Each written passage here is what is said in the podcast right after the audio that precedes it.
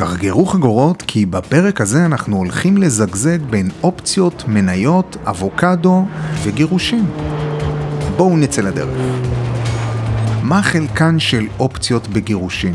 האם אופציות הן חלק מאיזון המשאבים? מי קובע את שווי האופציות? האם בן בת הזוג זכאי לקבל חלק מהאופציות שהבשילו, או גם חלק מהאופציות שלא הבשילו?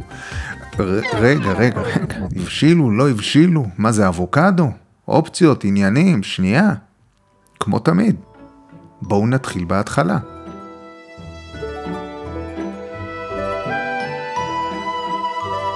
אופציות הן חלום. יכול שיתגשם ויכול שלא. אלה זרעים שנזרעים באדמה, ממתינים לתקופת ההבשלה והפירות מתקבלים, אם בכלל, בעתיד הרחוק. בהרבה חברות סטארט-אפ ניתנות אופציות כחלק מחבילת ההטבות שניתנות לעובד. אופציה זו זכות עתידית לרכישת מניה של החברה במחיר שנקבע מראש. זה טוב לעובד וטוב לחברה. זה מהדק את הקשר ביניהם, בכך שהאינטרס שלהם הופך להיות זהה, הצלחת החברה. ככל שהעובד יתפקד טוב יותר, הוא מגדיל את התגמול שהוא יקבל בעתיד, והחברה מרוויחה עובד חרוץ יותר.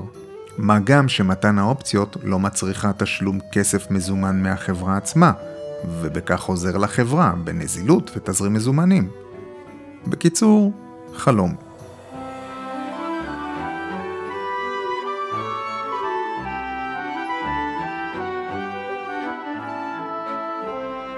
בואו נתעורר מהחלום הזה, נחזור לגירושים.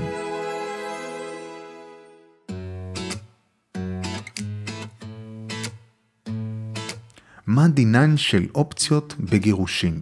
האם הן מתחלקות בין בני הזוג? בפרקים קודמים דיברנו על חלוקת הנכסים בגירושים. על פי חוק, כלל נכסי בני הזוג מתחלקים חצי-חצי. בכלל הנכסים נכללים גם זכויות עתידיות שנצברו במהלך החיים המשותפים, כמו לדוגמה פנסיה. אופציה היא זכות עתידית, ולכן היא נכללת בכלל הנכסים של בני הזוג, ולכן אופציות כן מתחלקות בין בני הזוג בגירושין. איך הן מתחלקות? בן בת הזוג זכאי לקבל רק את האופציות שהעובד קיבל בתקופת החיים המשותפת.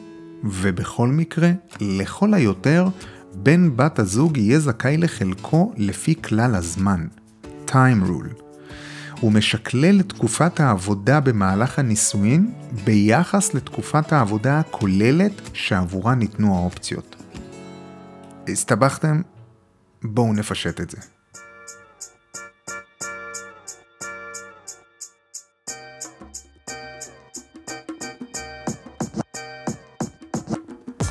נניח שבמועד הקרע בין בני הזוג, הגבר עבד חמש שנים וקיבל חמשת אלפים אופציות.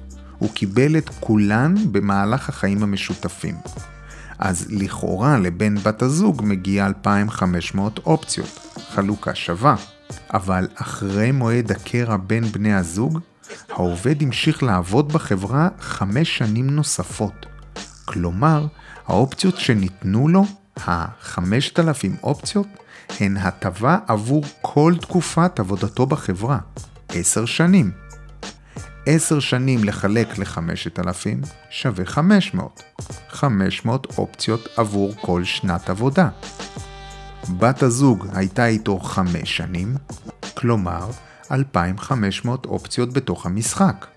אותן יש לחלק בשניים, כך שבת הזוג תקבל לכל היותר 1,250 אופציות.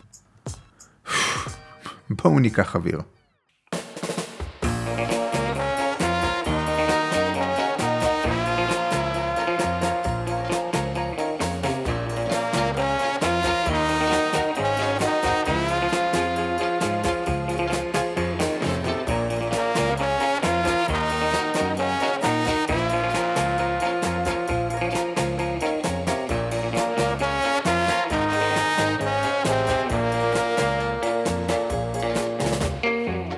נסכם עד כאן.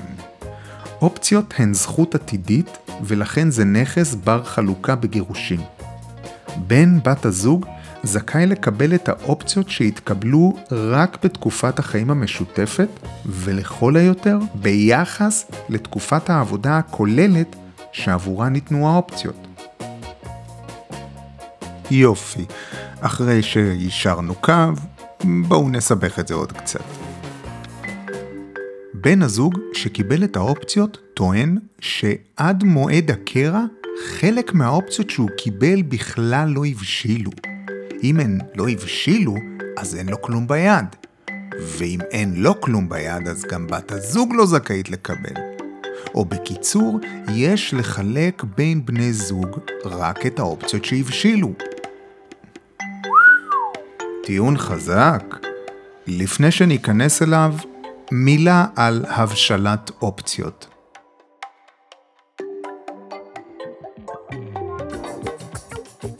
האופציה ניתנת לעובד כשעדיין לא ניתן לממש אותה. יש לה תקופת הבשלה. מועד ההבשלה נקבע מראש, נניח שנה. עד מועד ההבשלה, העובד לא יכול לממש את האופציה. זו זכות עתידית. רק כשיגיע מועד ההבשלה, אז ורק אז יהיה זכאי העובד לממש את האופציה. כלומר, לקנות מניה של החברה במחיר שנקבע מראש. ההנחה או התקווה היא שעד שיגיע מועד ההבשלה מחיר המניה יעלה ואז העובד יקנה מניה יקרה במחיר זול. זו ההטבה שהעובד מקבל, זכות לקנות מניה בהנחה. נחזור לטיעון של בן הזוג. הוא אמר שיש לחלק בין בני הזוג רק את האופציות שהבשילו עד מועד הקרע. האמת היא שעד היום לא היה שום תיק בבית משפט שהכריע בעניין של חלוקת, חלוקת אופציות שטרם הבשילו. אז הוא אחלה טענה לתיקים אחרים וזה טיפ טוב. בתיקים המעטים שכן היו בפני בית משפט, השופטים פסקו שהם רואים את כל האופציות כמקשה אחת, כזכות עתידית, מבלי להיכנס לשאלה האם הן הבשילו או לא. אם חלק מהאופציות לא הבשילו, אפשר לטעון שהן לא חלק מהמשחק, אם כי סיכוי נמוך שהטענה תתקבל. אנחנו נכנסים לישורת האחרונה, איך מחלקים בתכלס את האופציות. לפני כן, סיכום קצר. התחלנו בזה שאופציות כן מתחלקות בגירושין, עברנו דרך זה שהחלוקה נעשית ביחס לתקופת הגירושין וגם ביחס לזמן העבודה, ואז הסברנו על ההבדל בין אופציות בשלות ללא בשלות, ואפשרות לטעון שרק אופציות בשלות הן במשחק. יאללה, אנחנו מוכנים לסיים את הסכסוך הזה, קדימה. כלל גדול בדיני גירושין הוא סיום הסכסוך. כלומר, חלוקה של הנכסים במועד הגירושין בלי להשאיר שום קצוות פתוחים. העיקרון החשוב הזה נועד לאפשר לכל צד להמשיך את חייו בעצמאות ובוודאות ללא תלות באחר. כל מה שניתן לחלוקה בעין, כלומר בפועל, אז מחלקים, כמו קלפים, אחד לך ואחד לי. מה שלא ניתן לחלוקה בעין, מחלקים את השווי. נניח השולחן שווה אלף שקל. אי אפשר לחצות אותו, אז אחד מקבל את השולחן ומשלם לשני 500 שקל. איזון משאבים. אם נלך לפי הכלל של סיום הסכסוך, אז במקרה של אופציות, כמו השולחן, נחלק בשווי. קדימה, כמה שווה כל אופציה? אם החברה נסחרת בבורסה, אין בעיה, יש שווי למניה, וכך יודעים.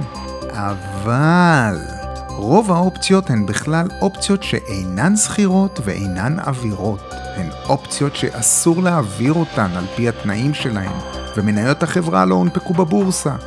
זאת אומרת שאי אפשר להעריך את שווי המניות.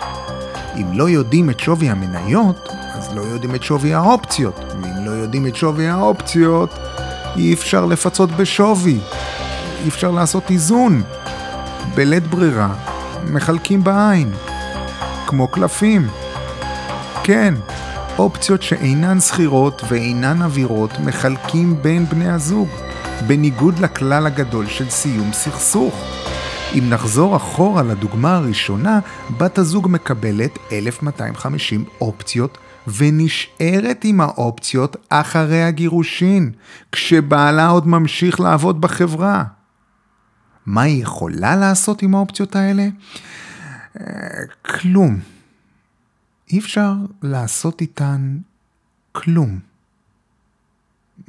מה? לא הבנתי, רגע, רגע. כל הדיון הזה, כל הפרק הארוך הזה וכלום? מה פספסתי פה?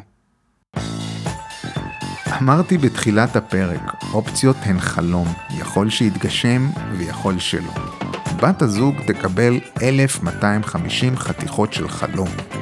אם החברה בעתיד תצליח, האופציות יבשילו, המניות יונפקו ואפשר יהיה לממש את האופציות, אז החלום יתגשם, גם לבת הזוג. ואם לא, אז לא. אז כל הפרק הזה היה לחינם. fuck. אני מקווה שהצלחתי להסביר את עצמי בנושא המסובך הזה, שמשלב בין אופציות, מניות ודיני גירושין. האמת זה היה אתגר די נחמד לקחת את הנושא הזה ולהנגיש אותו. ואם הצלחתי, אז אני שמח, אז שתפו. תודה רבה על ההאזנה.